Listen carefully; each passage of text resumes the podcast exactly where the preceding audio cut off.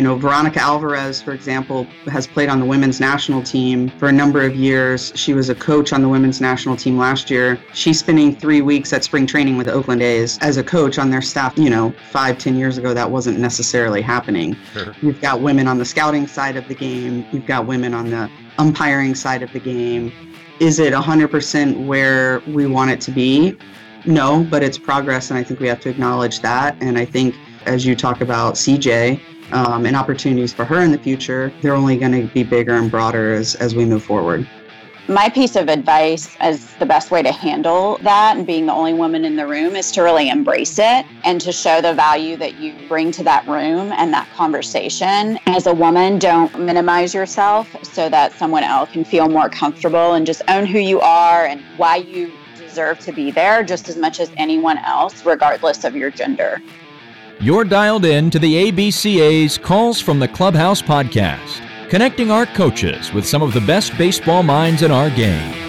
Now, here's your host, Jeremy Sheetinger.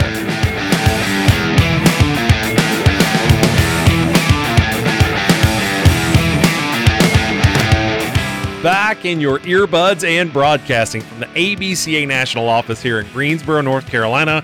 Welcome back or welcome to our Calls from the Clubhouse podcast. We are still your baseball coaching source for certified audio gold and the place where you come to connect with the very best baseball minds in our game.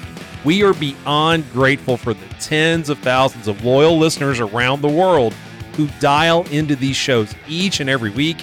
These are here for you on your time when you're ready to get better in the car, at the gym, mowing your ballpark, or just striping your lawn at your home find a way to fit these into your schedule and let's get to work. Find us wherever podcasts are free. Hit subscribe on there. Be kind and leave us a review and a rating. Plus, share this podcast with anyone you feel like would appreciate these conversations.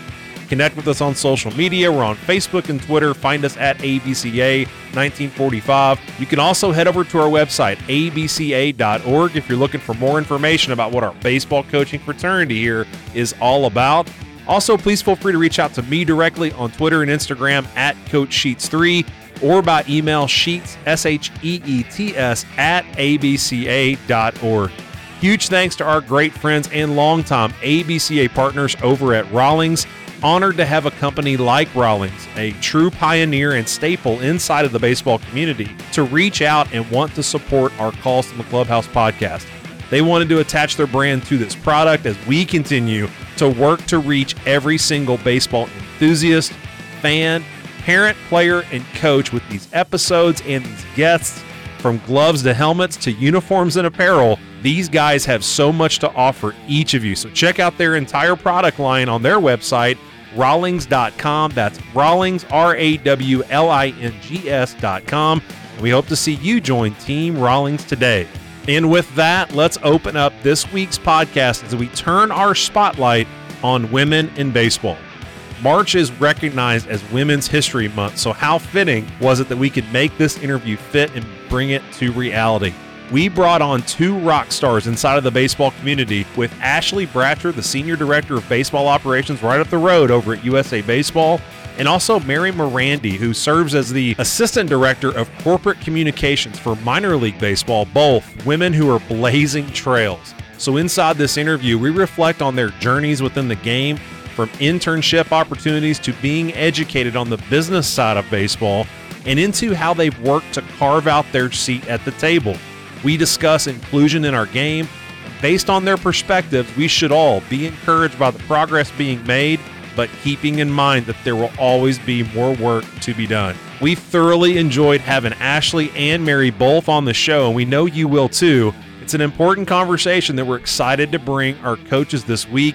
So let's not waste one more second. Our first ever female duo takes the airwaves with the Senior Director of Baseball Operations at USA Baseball, Ashley Bratcher, and also the Assistant Director of Corporate Communications for Minor League Baseball, Mary Marandi. These ladies are both our guests on this week's Dugout Chatter episode. So get ready, coaches. This great show is coming at you right now.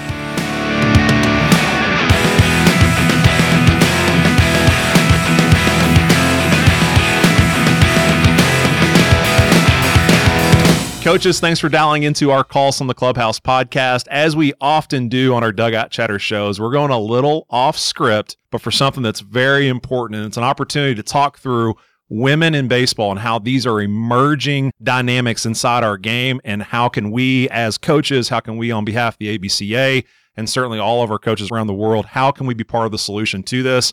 We've got two fantastic guests. I'm very excited to welcome them both to the show. Let's bring them in one at a time. First, the Assistant Director for Corporate Communications at Minor League Baseball, Mary Marandi. Mary, thanks for jumping on with us. Thanks for having us, Sheets. I'm excited to have you. Also, going to welcome on, not too far away from here in the national office in Greensboro, down in Cary, the Senior Director for Baseball Operations at USA Baseball, Ashley Bratcher. Ashley, thanks for jumping on with us. Yeah, thanks for having us. Happy this to be here. Awesome. Awesome. Let's get rolling downhill on this. And I think starting both of you off with a standard question we ask, but more to lay the groundwork for where this conversation is going to go. Mary, start us off on your career path in baseball. Bring us all the way up from getting out of high school into college and what's really gone on since then and bring us to current day. Sure. So uh, I was a public relations uh, major at the University of Tennessee. Mm-hmm. And once I completed my degree, um, I uh, landed an internship with the Tampa Bay Rays. That was my first experience um, in baseball. And uh, there I was a marketing intern. And through the process, I ended up gaining uh, some really valuable experience in a few different departments, including community relations and event mm-hmm. productions. And I kind of really went into it not knowing much about the business and um, was always a huge baseball fan. But mm-hmm. as we know, um, you know, it's very different being a fan and and and being an executive in the game. Yeah. So I learned a lot through um, through that experience and learned about all the facets of the game. And I think it truly helped me down the road and made the learning curve a, a bit smaller when I joined uh, minor league baseball. Mm-hmm. And uh, after my time with the Rays, I, I briefly left baseball and I worked at a PR agency. And one of my accounts there um, was the Rays but uh, ultimately my my whole heart was in baseball and i knew i always wanted to to do uh, you know something in baseball full time work in mm-hmm. baseball full time so an opportunity came available at the minor league baseball office and even though at the time i didn't know that minor league baseball had a national office yeah, and um, that it was located in of all places st petersburg where right. i was living um, it, it, felt right so, um, you know, it, it just really felt right. And um, I'm thankful for everyone who's uh, helped shape my shape my career in minor sure. league baseball. And that includes, you know, our staff here, um, our colleagues at Major League Baseball, and of course, all of the executives um, mm. that I have the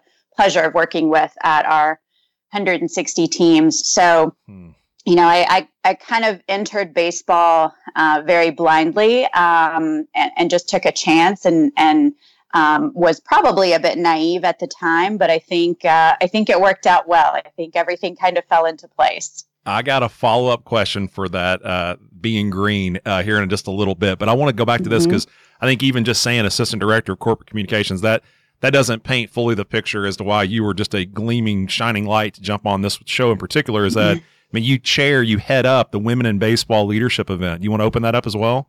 Yes, absolutely. So, in the minor league baseball office here, we have a Women in Baseball Leadership Committee. Mm-hmm. And um, since 2014, I've been heading up that committee. And we um, meet uh, pretty much on a monthly basis, and we put on a number of events um, and activities and initiatives throughout the year um, for women. So we hold the Women in Baseball Leadership event at the mm-hmm. baseball winter meetings every year. We have done that since uh, 2008. That was the first year of the event. Wow. And then um, we have some other um, events as well throughout the year. We have an event called Coffee and Connections that we hold at our innovator at our Innovators Summit. Mm-hmm. And then we also have a mentorship program. So um, something we launched last year when we realized just how important that is uh, having a mentor um, sure. in the game. And I know we're going to talk about that a little bit more yes. later. But um, so those are some of the things that um, the committee does. And I have um, the honor of heading up the committee. And there's um, some really remarkable women within our office here that also sit on the committee. And um, last year, I'm proud to say we held our largest women in baseball leadership event at the baseball winter meetings. We wow. had over 200 women wow. at the event. So, um, just hoping to continue to to grow these programs and give women opportunities in the game and um, hopefully inspire them to to stay in baseball and and really uh, make an impact in the game. Gosh, that's outstanding. Thanks for opening that up for us again. Just gives our listeners that platform to know where you're coming from. Ashley, let's switch it over to you because I'm interested in kind of hearing your background and what's really brought you up to being again the senior director over there with baseball ops with USA. Can you just walk us through that? Yeah, sure. So I went to after college. I went to UNC Chapel Hill. Okay. Uh, I grew up a Tar Heel, and so that was uh, the destination from the start for me. Uh, I actually thought I was going to be uh, athletic trainer when I started school there, and I did uh, a couple of semesters in the athletic training program there. Hmm. Um, about halfway through college and that program, they make you take a cadaver lab. I'm out. I'm out. it, that's exactly what I said. Uh, when when that came around, I thought to myself, "There is no way this is happening." Um, so I kind of looked for other options. I knew I wanted to work in sports. Hmm. Uh, as I think a lot of college students are, I was a little naive to what other opportunities existed in sports outside of athletic training or right. coaching or some of your your sort of staples, if you will. Mm-hmm. Um, so I found out that a lot of the credits I had already taken for athletic training would transfer to the sport administration track at North North Carolina. Okay. Um, so I did that. Started uh, being a student manager for the UNC women's soccer team, which is a legendary program in yes. its own right. Yeah um, which exposed me to a lot of uh, different sides of the operations that I just wasn't generally aware of.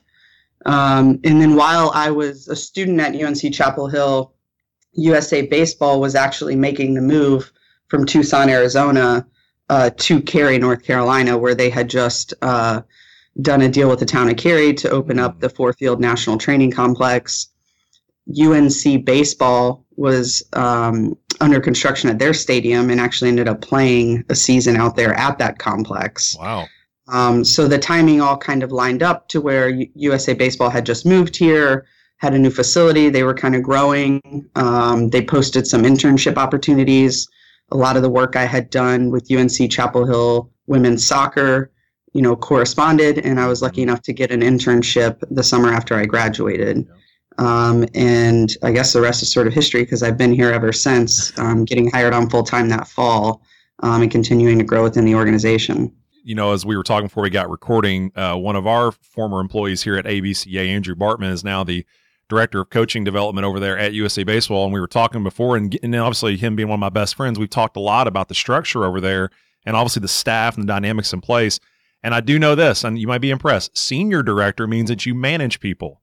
You, I mean, are you impressed with that? who, who would know that? But me, all right, so I'm doing the I'm doing the, the digging here. Um, but talk through because I know you did get to to literally be the director on specific teams and be the baseball operations, but now you're managing all the various teams and levels.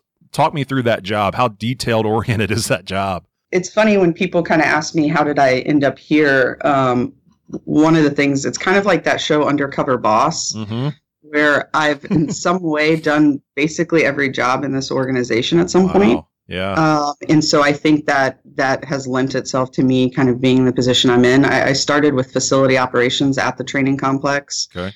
um, working with the town of Cary and the staff out there.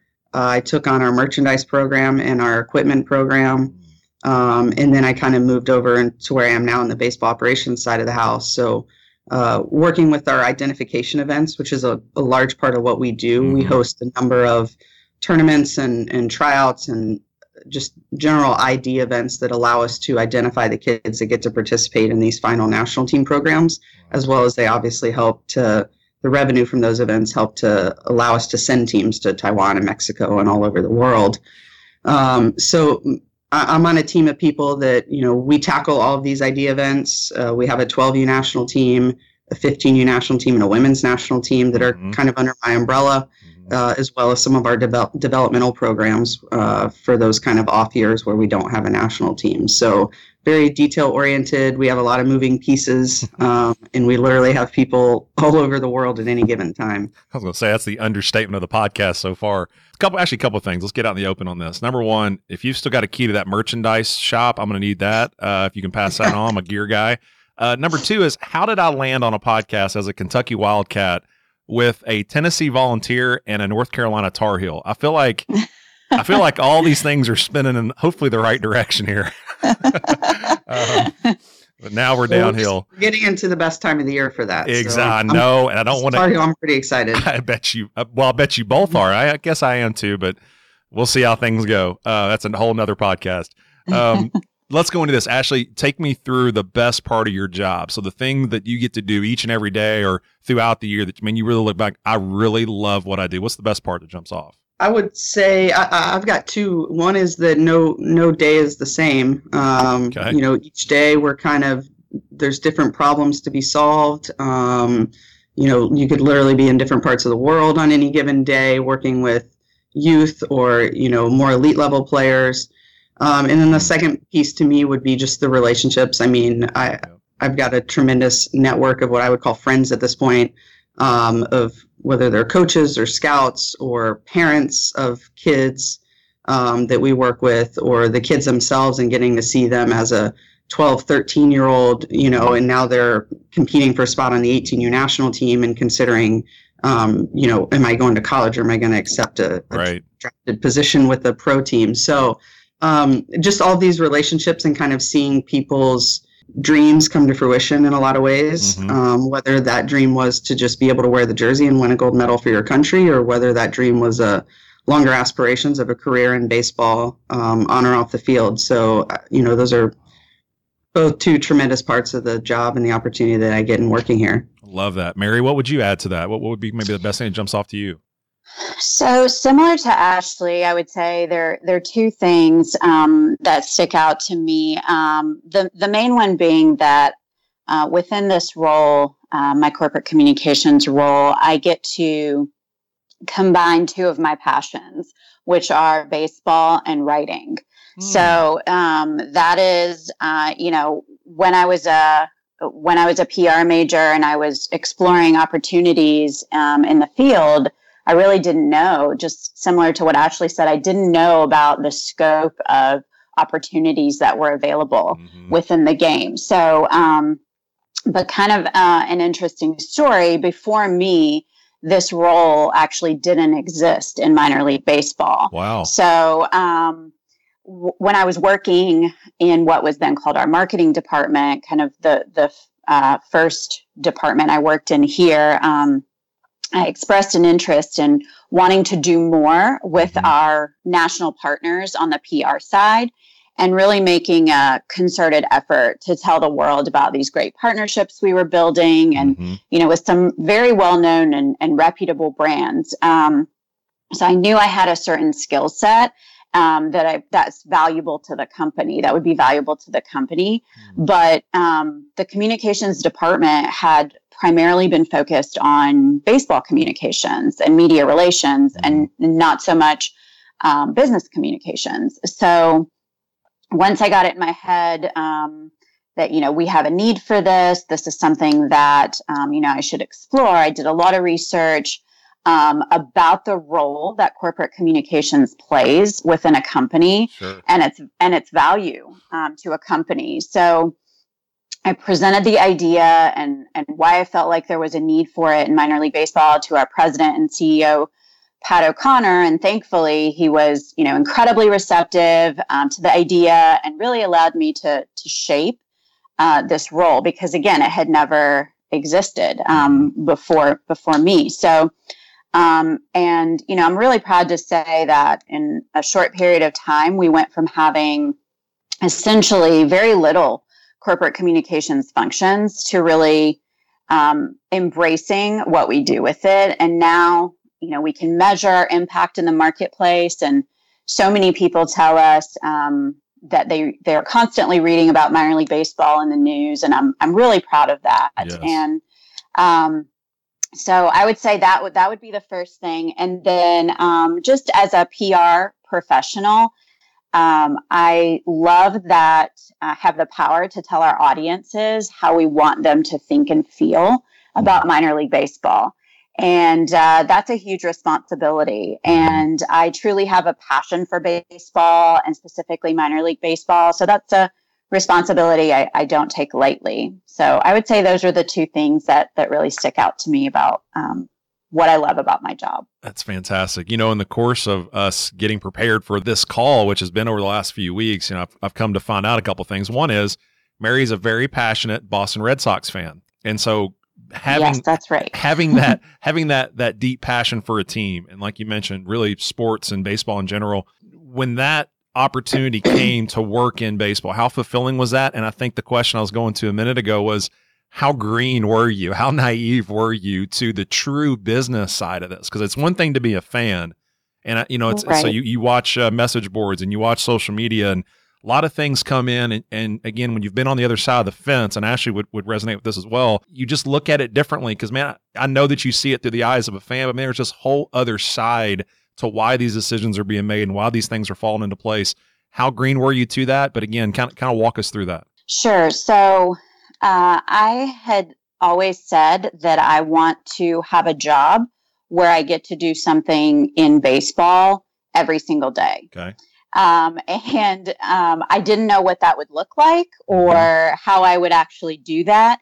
Um, and, and, like I mentioned before, I didn't really understand that so many different roles existed that I could pursue. Mm-hmm. And you know, through this process and kind of my first uh, opportunity with minor league baseball was in our marketing department. And I did have a background in marketing as well. So it was a natural fit there. But that opportunity really helped me learn a lot about the game and, and the business side, like you mentioned, mm-hmm. um, and really learning to separate the two of being a fan and this being your career.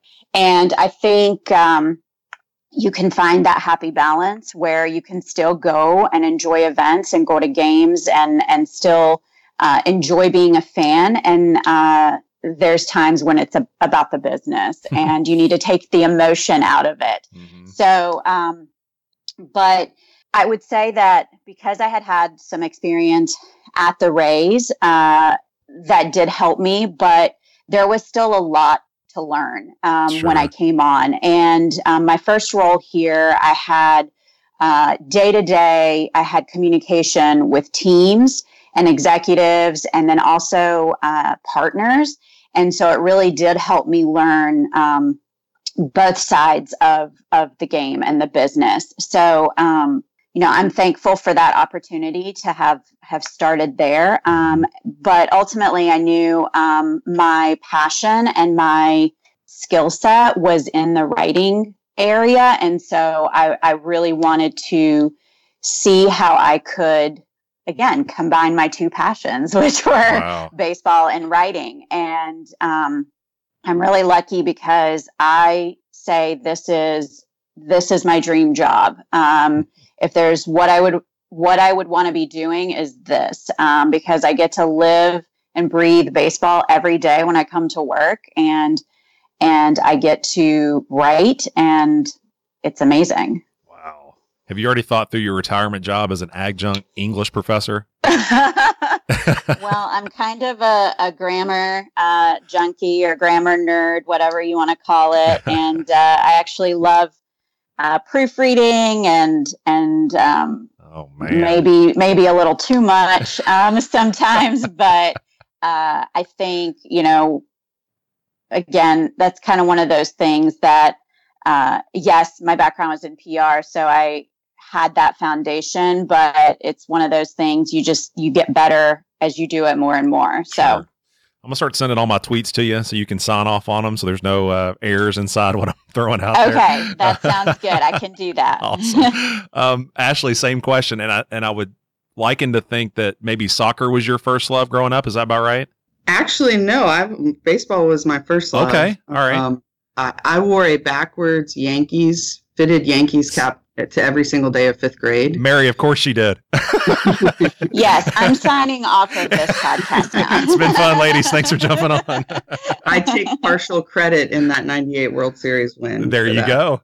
Um, That's no, okay. I, I take credit for all of the, the Red Sox World Series wins. So it but it's good. We're all good. Uh, yeah, no, I grew up a, in a baseball household. My okay. my dad, and my brother were were big time baseball fans. So I, I grew up liking baseball, um, knowing baseball. Kind of like a lot of girls this day and age. Still, when I got to middle school, you know, you were kind of told, well, you know, go play softball. That that's yeah. your your opportunity. I didn't necessarily really fight it, and and I played softball from there on out. Uh, and then played basketball as well. So hmm um, we were kind of one of those households that you played every sport in front of you, and if you were playing tetherball, you were still trying to beat your brother or sister. Competing didn't, didn't really matter. Yeah. Um, so yeah, so I grew up in a sports household. Um, I didn't necessarily uh, aim to work in baseball specifically. Um, you know, the soccer opportunity at UNC was an opportunity to be a part of like I said earlier, a legendary program, um, and I just wanted to be around winning. So the sport itself didn't really matter to me. Um, I did learn a lot in that exposure, both um, on and off the field, in the sense of what do, does the behind the scenes look like. You know, what is operations. Um, I worked with their camps program, which is enormous. Yes. Um, which really helped me on the administration side of things. Um, but then also just kind of being around a winning culture, and that reinforced to me that I wanted to be a part of a, a, winning program, whether that was soccer or baseball or basketball. And I wanted to, at the end of the day, feel like my role within that program, big or small, was contributing to that overall success. Gotcha.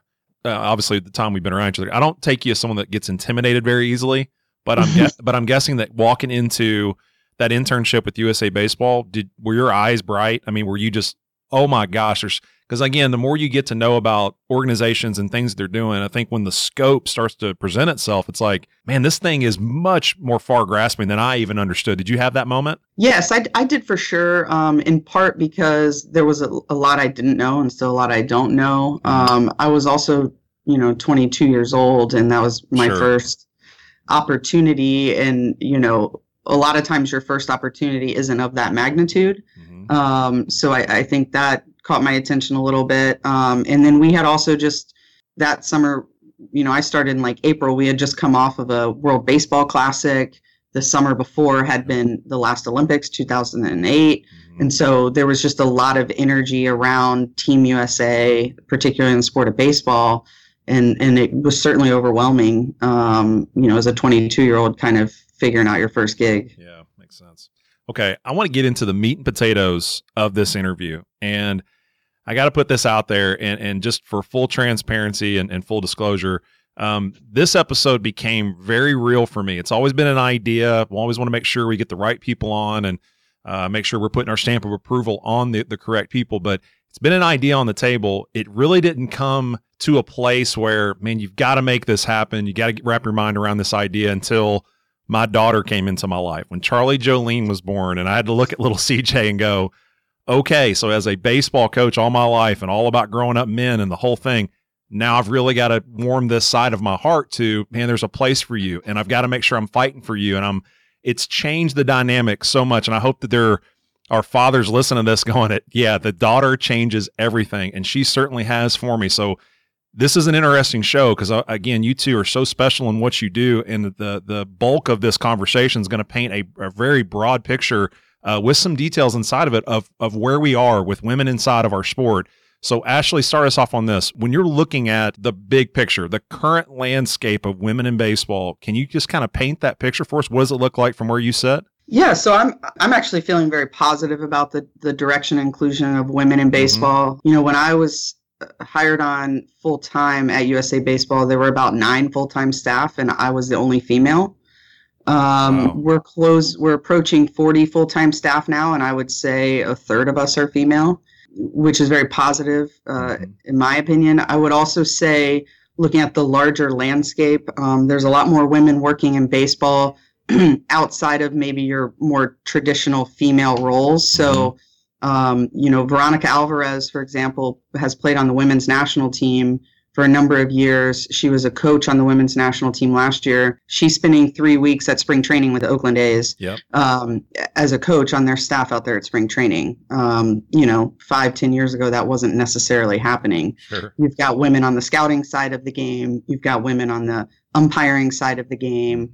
Is it 100% where we want it to be? No, but it's progress, and I think we have to acknowledge that. And I think, you know, as you talk about CJ um, and opportunities for her in the future, um, they're only going to be bigger and broader as as we move forward. Well, Let's hope so. And and I will say this: cutest kid ever. I mean, I love Cooper, but CJ, No bias. she no bias. She is the cutest kid ever. Uh, cutest little girl I've ever seen. Um, yeah, and you mentioned Alvarez. I was thinking of another Haley Alvarez, who's the director of scouting for the A's, and Yep. um, her, her name's come up a lot, especially in doing research for the show. Is that she is being tabbed as possibly one of the first female Major League Baseball general managers soon, and just because she's worked her way up from an internship to now leading the scouting department for a major league team. And so again, I, I agree with you. I think the it's a positive look at where we're at. Mary, do you see any differently? Again, you're kind of on the ground floor there on the minor league level, and certainly what you do with the women in baseball leadership group. But h- how do you see things? Yeah, I I agree. I think it's incredibly encouraging uh, to see the roles that women uh, currently hold in the baseball industry, um, especially in comparison to even ten and fifteen years ago, um, when you know Ashley and I started our our careers. Um, you know, now we're seeing, uh, as as Ashley also mentioned, we have women umpires and um, broadcasters. In fact, um, just recently, I'm not sure if you guys read, but um, the Salem Red Sox uh, within minor league baseball now have the first and only all female uh, broadcasting team. No. So- okay. Yeah, so that was a, a huge accomplishment, and uh, both of these women are are so incredibly talented and absolutely deserve um, to be in the roles that they are. Hmm. And so that's a, I- I think that's a huge step. And, you know, we're seeing more women um, serving in general manager roles and team presidents. Mhm. And I think we've really just scratched the surface as to what we can accomplish in the game and what we can really contribute to the game. Mhm. And, um, you know, I think uh, men in the game have had a huge role in helping facilitate that shift in mentality and, and being an important part of the change in the baseball industry. So they Mhm. should truly be commended for that. And, you know, we try as much as we can um, within our uh, Women in Baseball Leadership Group to uh, include the men in our office and within um, minor league baseball uh, to share ideas and really talk about how how can we work together uh, to to facilitate change and and how can we um, work to better understand each other's needs and and where the other is coming from. So, Hmm. uh, but I do find it very very uh, encouraging and positive, and and I hope that it just continues to to move in the direction that it is and. Uh, similar to what Ashley said, you know, are we at 100%? No, but, you know, even within the minor league baseball office, we're about 50 50 men and women. Wow. And um, our, our fan base is also uh, very equal, um, Mhm. men and women. So um, we're finding not only women are wanting to be a part of this industry as a career, but as fan as fans as well. That's it. Um, Mary, I mean, a different path here, but I think a fair question. How often do you find yourself as the only woman, or at least, and maybe not relative, especially to that minor league office, because you said you do are 50 50, but out in out in space and, and, and obviously traveling the country, how often do you find yourself as the only woman or very few in the room? And would you offer, uh, again, if there's a young girl listening to this, if there's a young professional woman listening to this, specific strategies to handle that situation? What would you what would you get into? Um, as you mentioned, in, in minor league baseball, um, not very often because I think we've made a concerted effort, um, whether it was through our diversity inclusion initiative um, Mhm. to recruit and retain women. But, you know, I, I do take part in meetings with partners and um, I do have times where I'll go to ballparks and, you know, it, it's really, uh, I, I've seen a change uh, within Okay. the time I've been here um, where it, it's pretty even. And I don't oftentimes find myself or really ever being the only woman anymore mm. in the room. And my piece of advice um, as the best way to handle um, that and being the only woman in the room is to really embrace it and to show the value that you you bring to that room and that conversation and as a woman don't don't minimize yourself so that someone else can can feel more comfortable and just own who you are and why you deserve to be there just as much as anyone else regardless of your gender. Mm, quick follow-up. When you yeah. when you catch yourself in these moments and it's no different than you know interviewing for a job and you can kind of feel that man this guy's not into me or, or this woman's not into me. I'm probably not going to get this job or you go to these these offices and you're in front of someone you're like he's not she's not giving me my due. How do you approach that situation? Are you a kind of barge through the wall and get bloody, or do you kind of back off and let it let it sit?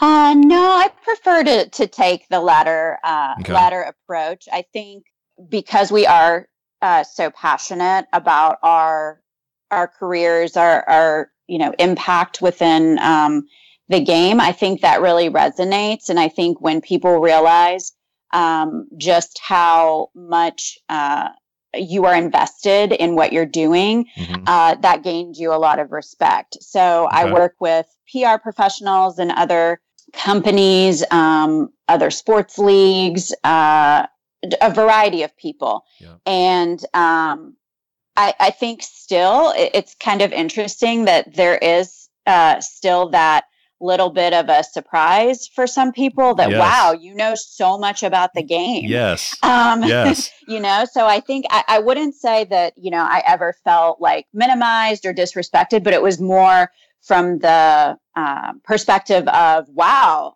you know a lot and hmm. um you know so there is still some of that and uh sometimes feeling like you almost have to uh defend that like yes. oh okay but this is my this is my industry and i should know a lot yeah. about the game yeah. um, and for me personally i mean having a passion for baseball and then also for writing it helps me be better at my job and mm-hmm. so i um, you know although i try to take the emotion out of it of uh, like we talked about being a fan versus the business side sure um, having that um, love for the game helps me um, do my job better so mm Again, I would say the thing that I, I still get sometimes is just um, my how much knowledge I have about the game and how I can sit with pretty much anyone and have a conversation about what's going on in the industry. Um, you know what we have to look forward to, what are the key issues we're facing, and things like that. That's outstanding. Um, Ashley, same question again. You know, relative to the women's national team, certainly uh, you're with other women inside that room, but there are opportunities where you're working with these other national teams where you may be the only female in the room around a coaching staff, around the players, around team personnel. How do you handle that? How often does it happen? But how do you handle it? What are some strategies you use? Yeah, so I would say more often than not when I'm on the road or traveling with the program, as you mentioned, outside of being with the women's team, mm-hmm. I'm generally the only woman in the room or, or one of very few. Yeah for me, I, am not uncomfortable with it, and I think um, I think the moment that you kind of uh, that you put it out there that it's abnormal or that maybe it's not desirable, then you kind of give the the rest of the men in the room permission to accept that as truth as well. Okay. Um, so I, you know, for me, it's about um, working hard, uh, pulling your own weight, um, and you know whether we should have to prove ourselves or not. I think everyone has to prove themselves. Mm-hmm. So going in and, and doing your your share of the workload, um, whether that's uh, something like pulling tarp or you know talking about a, a recent pitcher's outing. Um, mm. Not minimizing yourself so that you're not giving others to permission to minimize you as well. So, and then at the end of the day, you kind of ultimately earn that respect from your peers, whether those are men or women, um, in the same way that you're, you know, you're looking to them to earn your respect from you. So I think you know it is what you make of it, um, and I've got a lot of great relationships I've built with with coaches and and the like, most of which are men, and you know I have brothers, and they've become brothers of mine. You know, an extent extension of my existing family. Yeah. Okay. So this podcast and a lot of uh, the topics we can talk about infield play and pitching and catching and hitting, and then obviously the spotlights that we do with dugout chatter, but um, the big theme that comes back to a couple things. One is valuing relationships over wins. Another one comes back to personal growth and and making sure that as coaches, as leaders, uh, we're constantly trying to find ways to challenge ourselves where we're at, grow, evolve, move. Ashley, how are you pushing yourself to evolve? Just even within the current role, or especially even at USA Baseball with your duties, how are you really guiding yourself towards uh, becoming better each day? Yeah, so I would say a couple of different things. Um, one for me is just kind of identifying your weaknesses mm-hmm. um, and trying to make them stronger. You know, when I was growing up, I was terrible with the left hand dribble. And I was always told that, well, if you make your left hand better and practice with your left hand, your right hand will be better. I still don't know why how that works, yeah. but it does. Um, so for me, you know, my strength, I knew what my strengths were um, in my position, and, and a lot of those are administrative and operationally based. Mm-hmm. Um, and I had a, a, love for and understanding of the game, but um, you know, the scouting side, for for example, is something that as I continue to work with some of our um, more premier national teams, like our 15U national team that that won the World Cup down in Panama this mm-hmm. year, um, I realized that that would only help me as I was moving forward. So I actually went to scout school two years ago.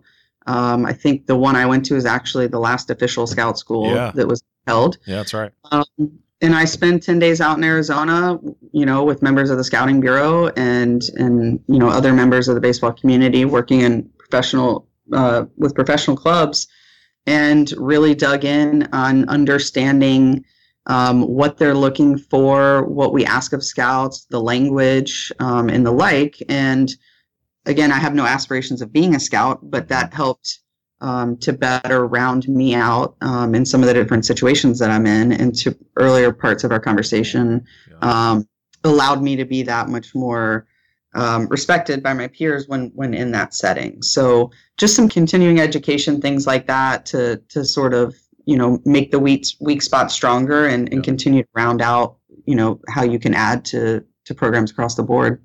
Are you a are you a reader? Are you a podcaster? Are you a more of a phone call mentorship type? How does your learning really guide itself? Yeah i'm a reader um, and i like to get input from other people on suggestions okay. and then kind of navigate through um, different suggestions from other people that have helped them or that they found impactful reads, if you will. And, yeah. you know, some pan out more than others, but I'm a reader because I like to kind of internalize and, and digest myself um, the pieces that are meaningful to me um, and then how, how I want to apply those pieces.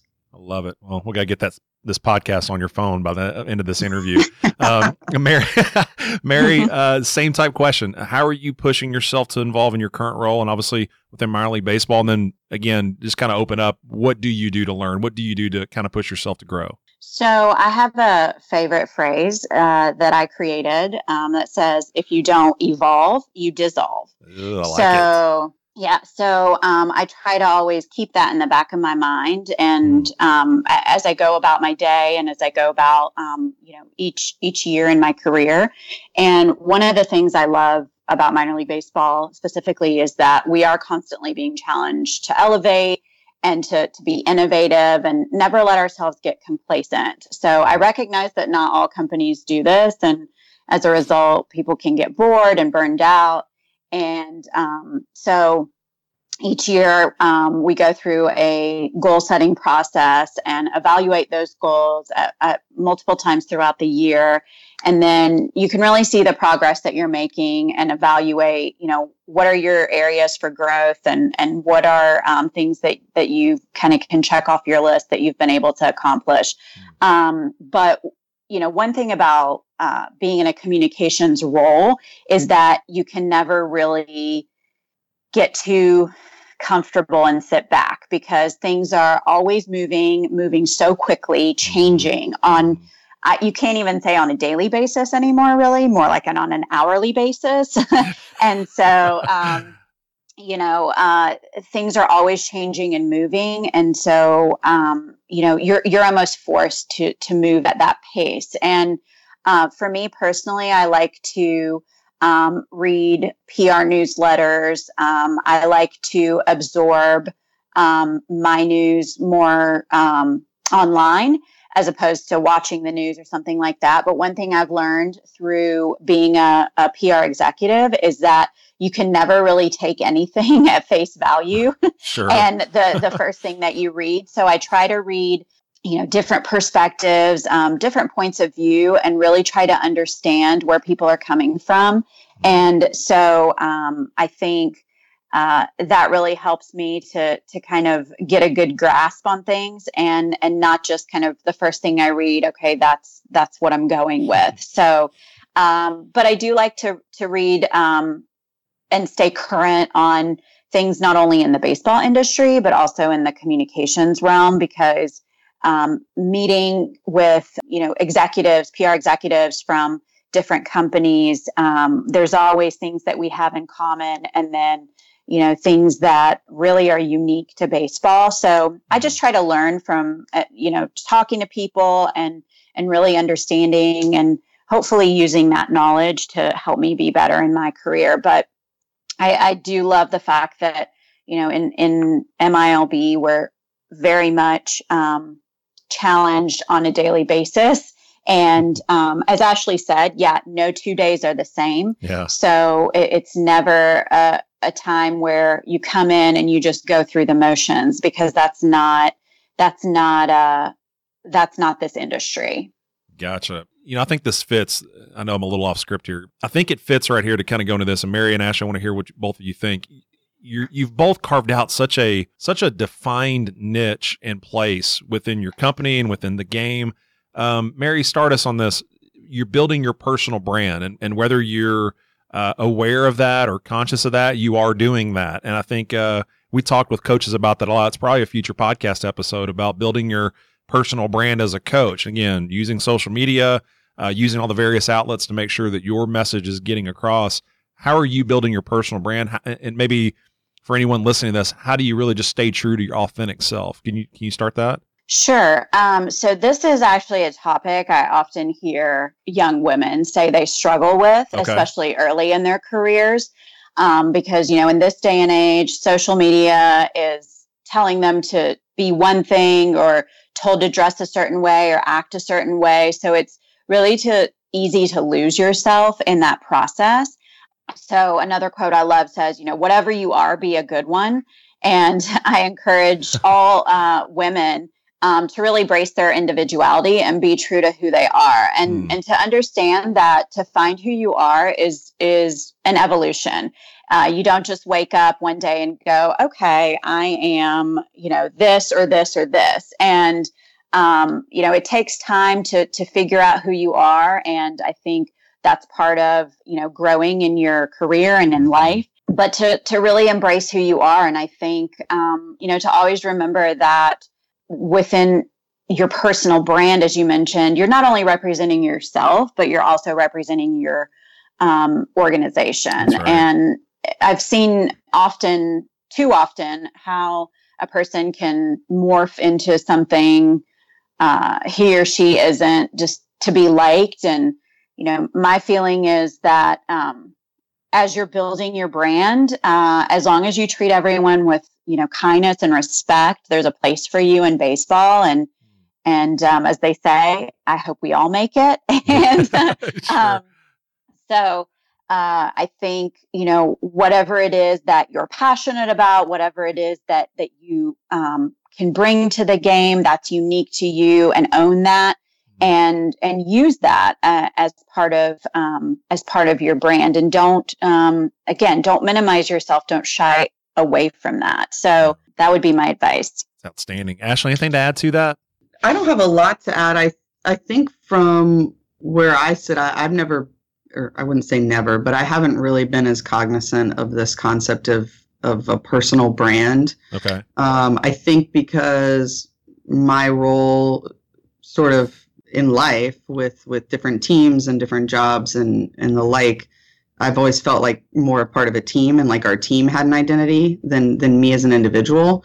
Um, and so I guess my my one piece of advice in pursuing your personal brand, and and Mary said it about being your authentic self, is um, it's a slippery slope of getting wrapped up in this almost character you cre- you've created, Yeah. um, and it can be distracting. Um, and so just being cognizant of making sure you're being authentic and that um, it's it's about the larger picture and and you don't go too far down the road of like this person you've created that you now have to to be. Right. No, that's fair. I I, I really felt you were going down a path of servant leadership because that's kind of like your job. Your path to this point is really falling back to your job is to make others look really good and serve sure. others. You see that? No, absolutely. I think that's uh, that's a big part of being successful is yeah. you know leading by example and making sure that those around you um, have what they need to be successful and and you know that you're uh, a part in providing that for them. Got it. Okay.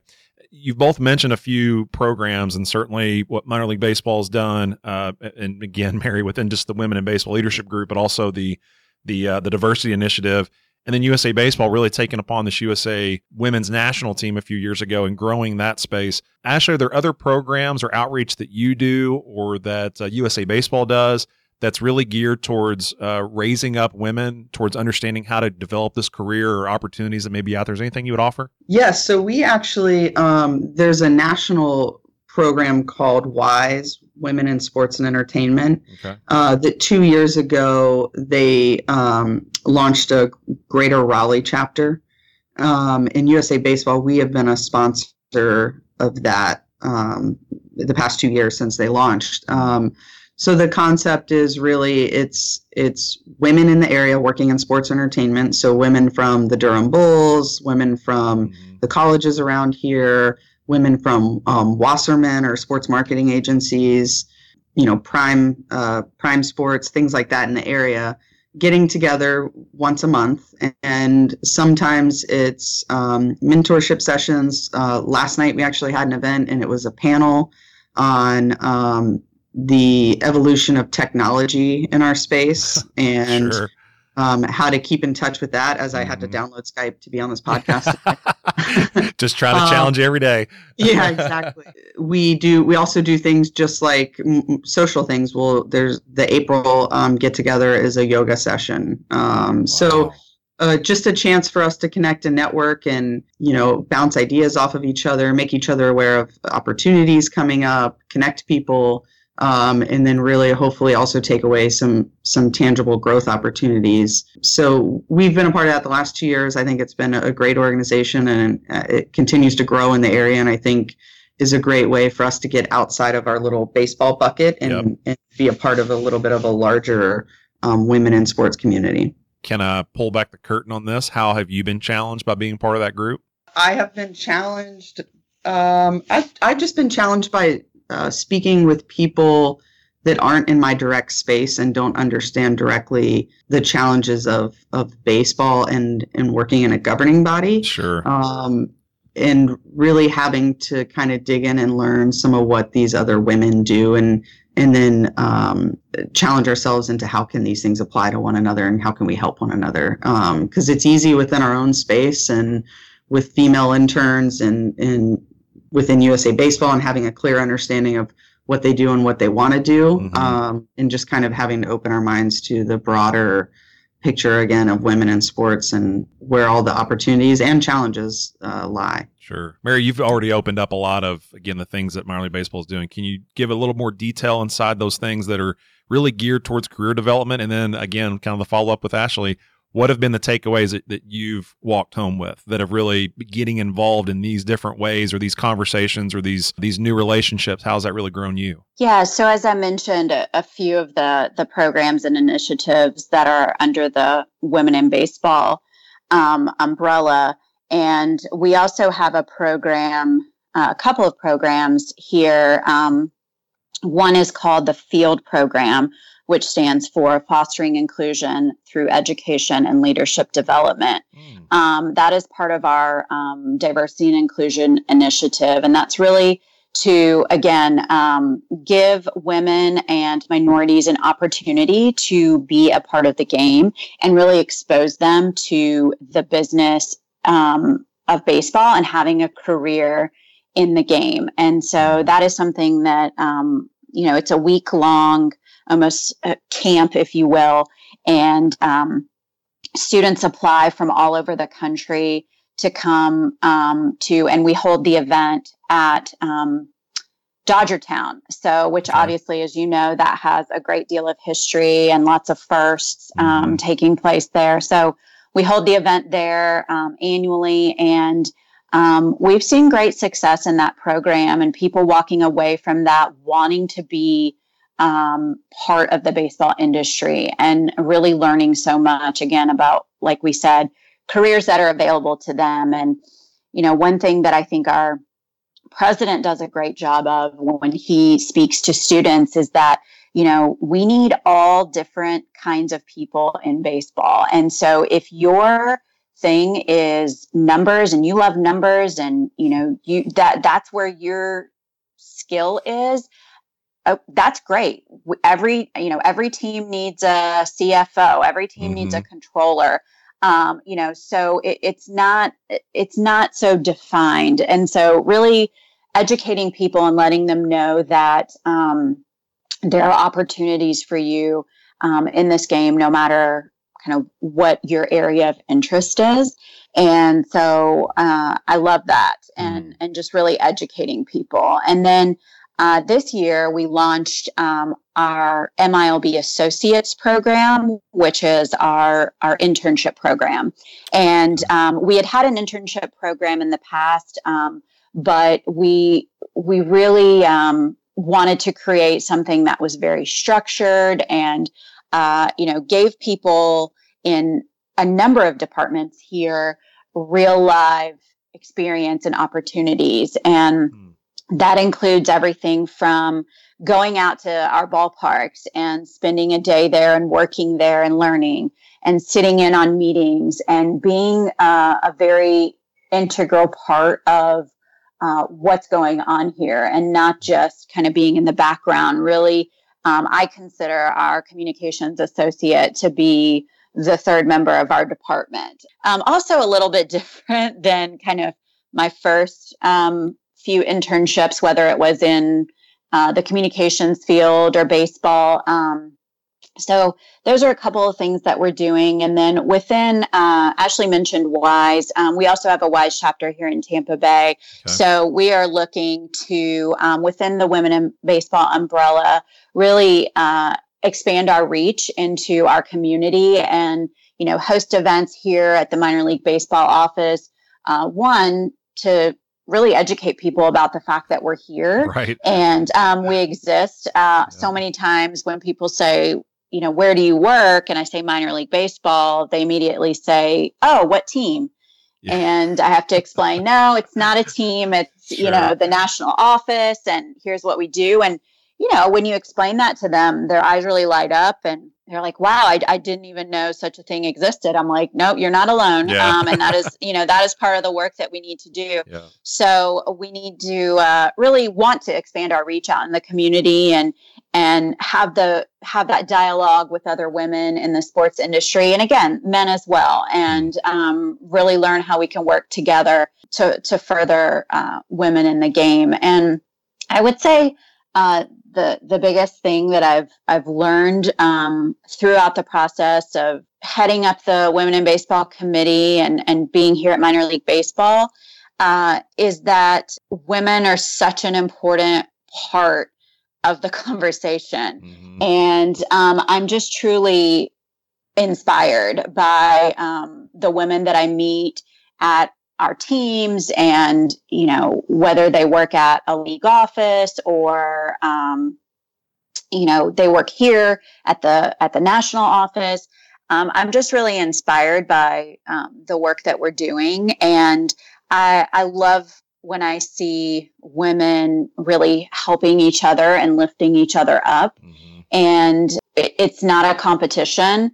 Um, we're we're all trying to um, we're all trying to excel in our careers. And I think the more that we help one another, um, the further we'll get along. Yeah, go right back to that. What would be something, uh, I think it fits appropriately. What would be something, again, if you have the opportunity to speak to, uh, let's hope, thousands and thousands of, of, of young mm-hmm. ladies, young women paying attention to this, speak to them about lifting each other up, but certainly encouraging the next generation that's behind them to find opportunities? What would you offer? You know, I would tell um, women that are um, looking to break into this industry or already in, working in this industry that um, now more than ever, it's so important for us to support um, and encourage one another because I hmm. think back to when I entered into the baseball industry and I honestly didn't know where to look to find someone to, you know, bounce ideas off of sure. or simply someone to sit down and talk to about, you know, everything from working in a male dominated industry or how to shape my career. Um, I didn't even know where to start. And, um, you know, I've had the opportunity throughout my career to mentor um, a number of individuals, both men and women.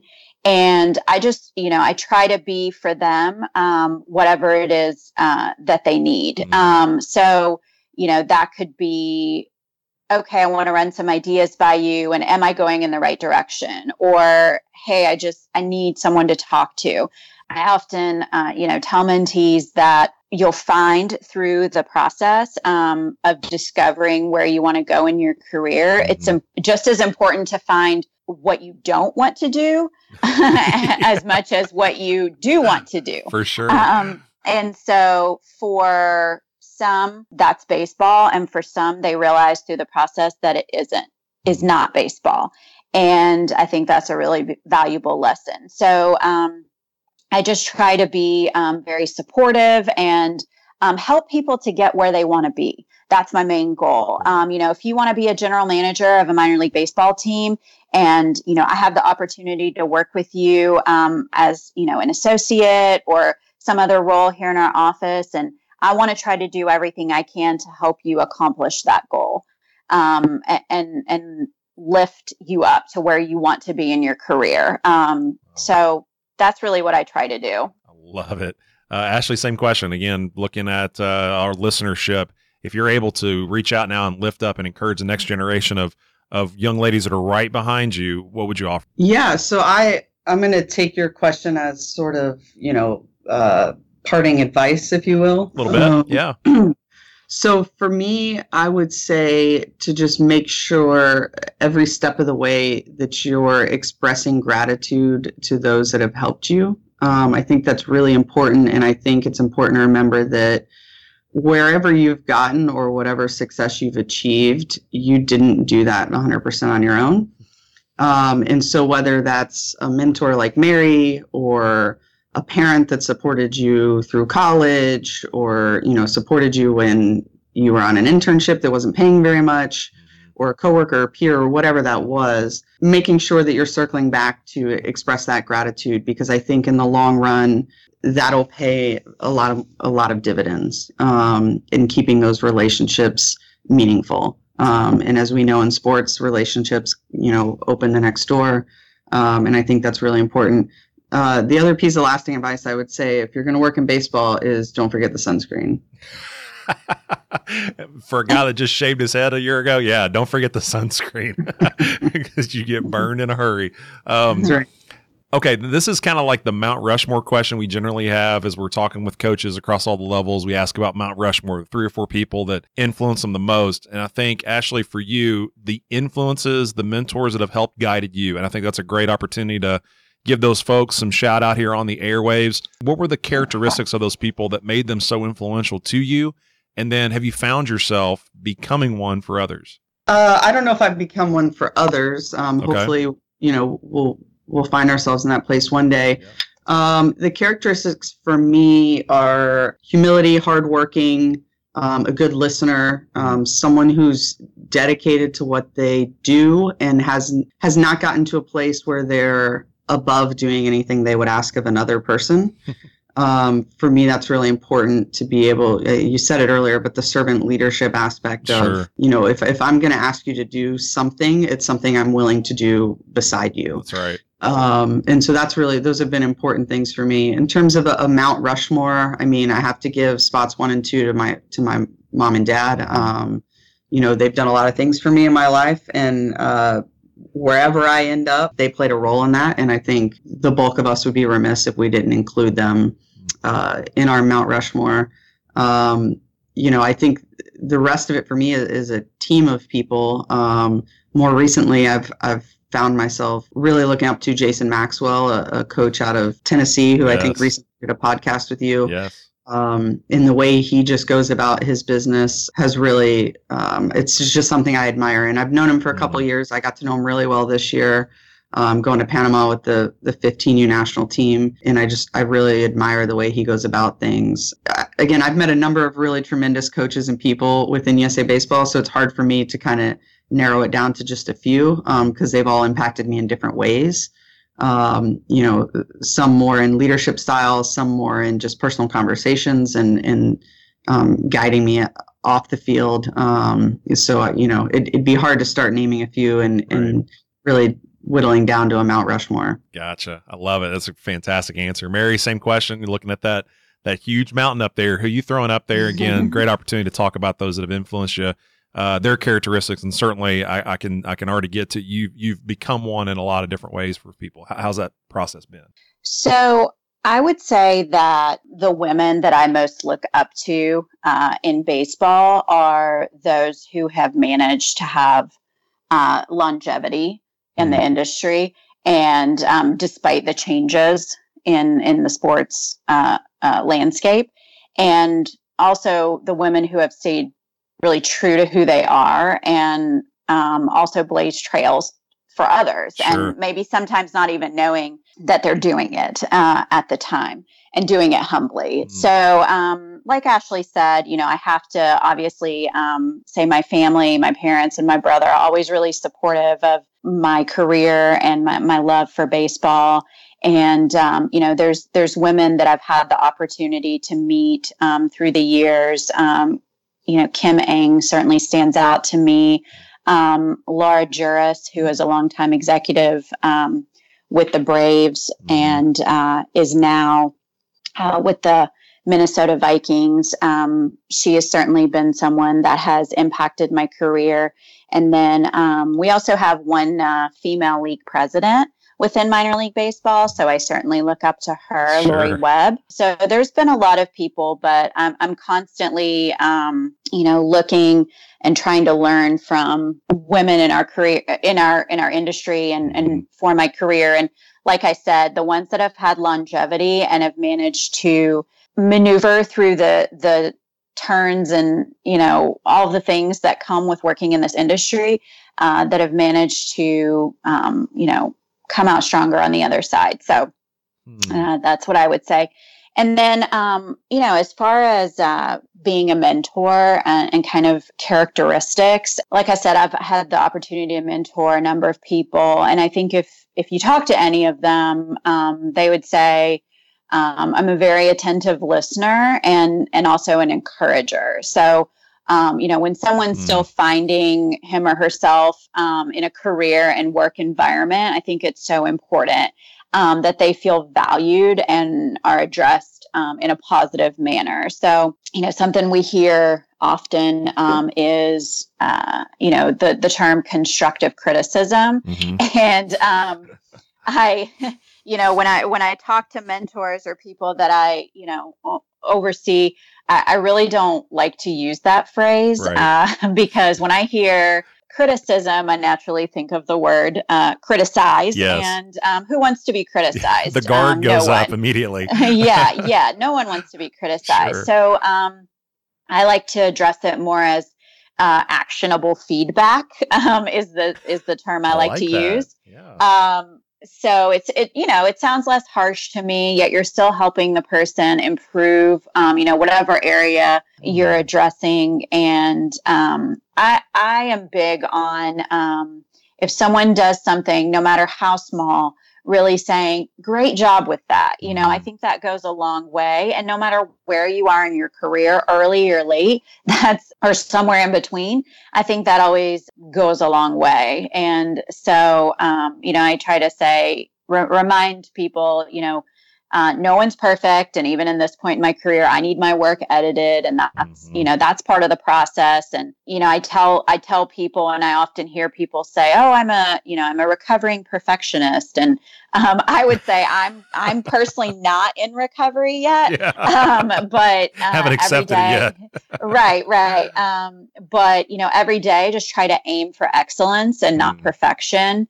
And um, that's what i try to to relay um, as a mentor. And positivity is um, is big for me, and I hope that when people go on to their next uh, career, whether they were an associate here or um, it's someone that I've crossed paths with, um, I hope that they'll always look to um, their interaction with me as being positive and uplifting, and that um, that really helps them and encourage them um, to take the next step in their career, whatever that looks like.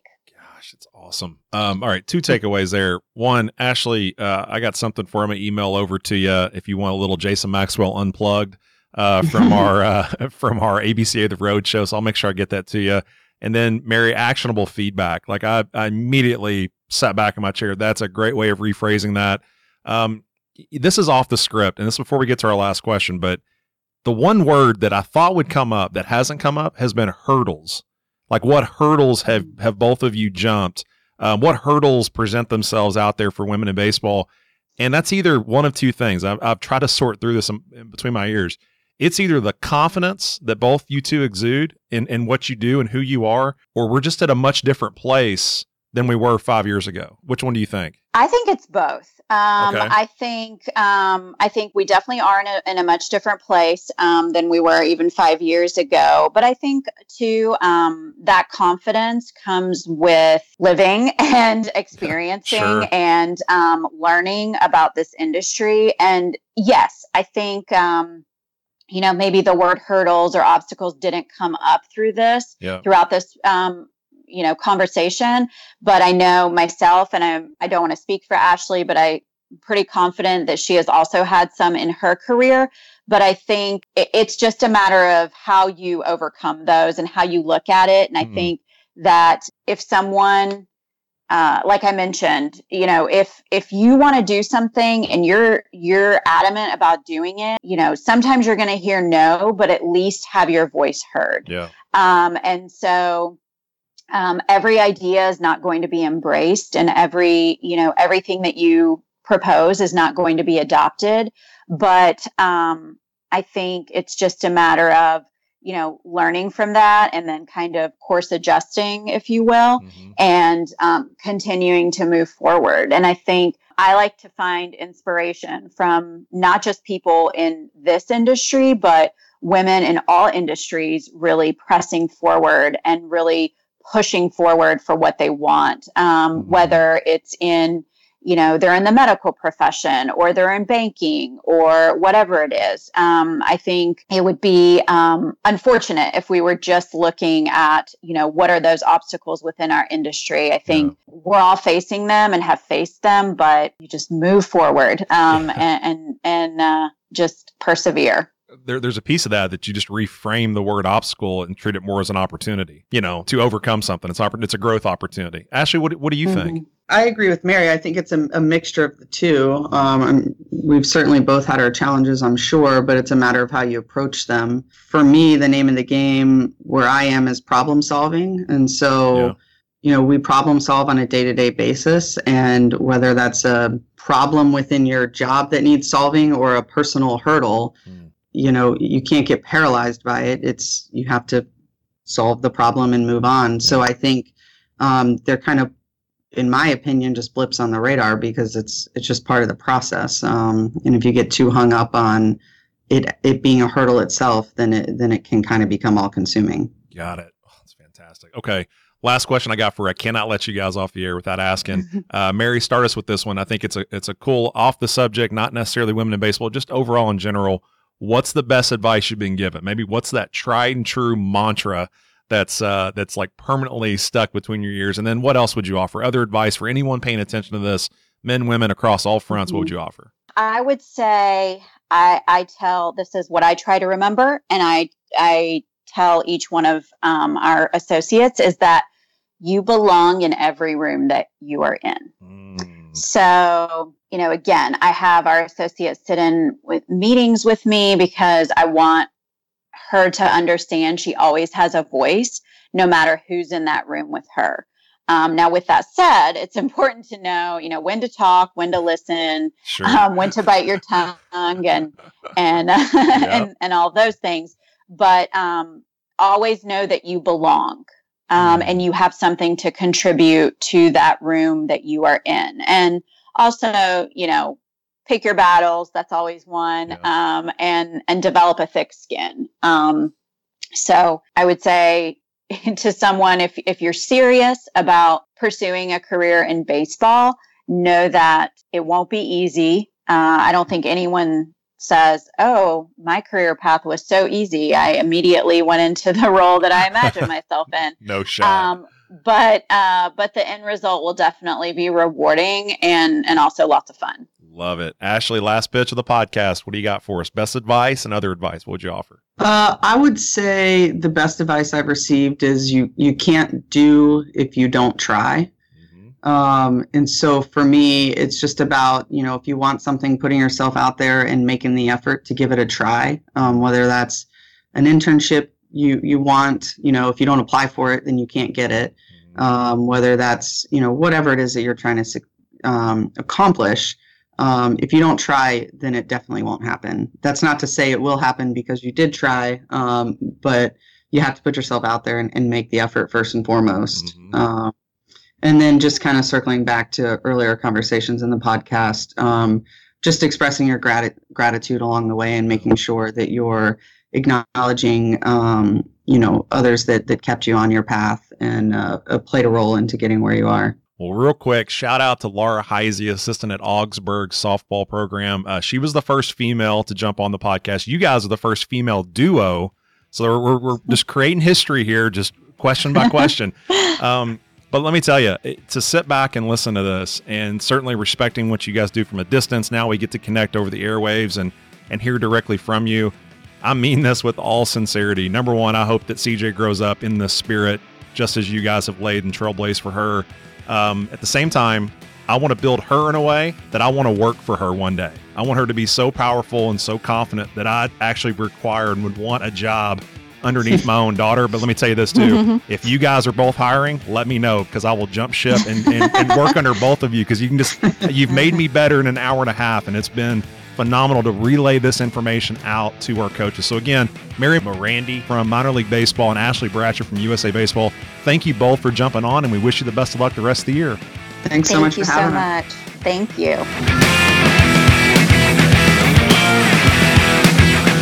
Coaches, thanks again for checking out our Calls from the Clubhouse podcast and another one of our Dugout Chatter episodes. Here at the American Baseball Coaches Association, our mission is to serve coaches around the world. So please let us know how we can help you out. Head over to our website, abca.org. If you're looking for more information about our baseball coaching fraternity, you could also follow us on Facebook, Twitter, and Instagram. Find us at ABCA 1945. If you want to reach out to me directly, I'd love to hear from you. You can do that on Twitter and Instagram at Coach Sheets 3 or shoot me an email at sheets, S H E E T S, at abca.org. We would love to hear from our loyal members. We'd even love to hear from some new ones as we continue to find new ways to work together at growing the game of baseball. Huge thanks to the sponsor of these Dugout Chatter episodes, our longtime partners over at Rawlings. So if you want more information about what they're doing for baseball and this association, head over to their website, rawlings.com that's Rawlings, R A W L I N G S dot com. And thanks again for your support of this podcast. As always, thanks for listening in and staying dialed into our Calls from the Clubhouse podcast. Until next week, we ask you to keep growing, you keep developing, you keep challenging yourself inside this game. We wish you and your club the very best and thank you for what you're doing for the game of baseball.